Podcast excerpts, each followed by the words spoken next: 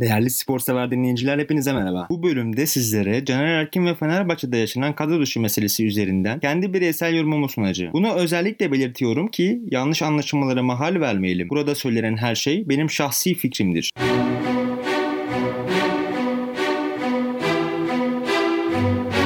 4 Ekim 1988 Balıkesir doğumlu olan sol bek oyuncumuz Caner Erkin profesyonel futbolculuk kariyerine West Ham Manisa Spor'da başlamıştır.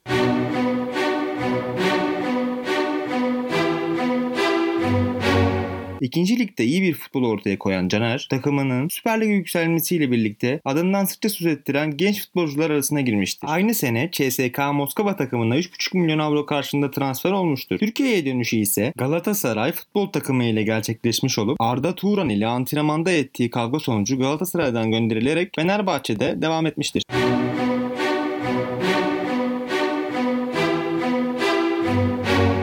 Caner Erkin, Arda Turan ile yaşadığı benzer bir antrenman kavgasını Fenerbahçe kariyerinde de yaşamıştır. Hırçın Solbek önce Bilika ile ardından David ile bir takım sorunlar yaşamıştır.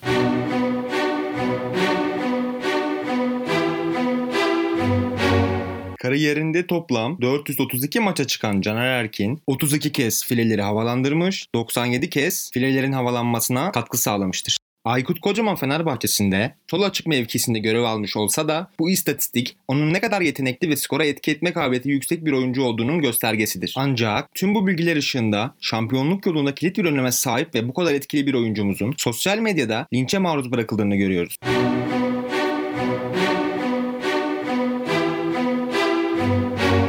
Sevgili Fenerbahçe taraftarı, Caner ve Nazım arasındaki tartışmadan etkileşim almak adına paylaşımlarda bulunan sosyal medya fenomenlerine lütfen kulak asmayın. Caner ve Nazım bizler için şampiyonluk yolunda önemli ölçüde katkı alacağımız bek oyuncularımızdır. Ne biri diğerinden üstün ne de aşağıdadır. Bu sebeple yapacağınız yorumlarda yapıcı bir tavır takınmayı esas olarak kabul etmelisiniz. Spor medyası oyuncularımız arasındaki gruplaşma haberleri ve Erol Bulut üzerinden derbi öncesi takımımızı zaten yoğun bir şekilde yıpratma çalışmaları yapmaktadır. Burada ortak düşman belirlemek bizleri kurtuluşa götürmeyecektir. Ve son olarak unutmayın.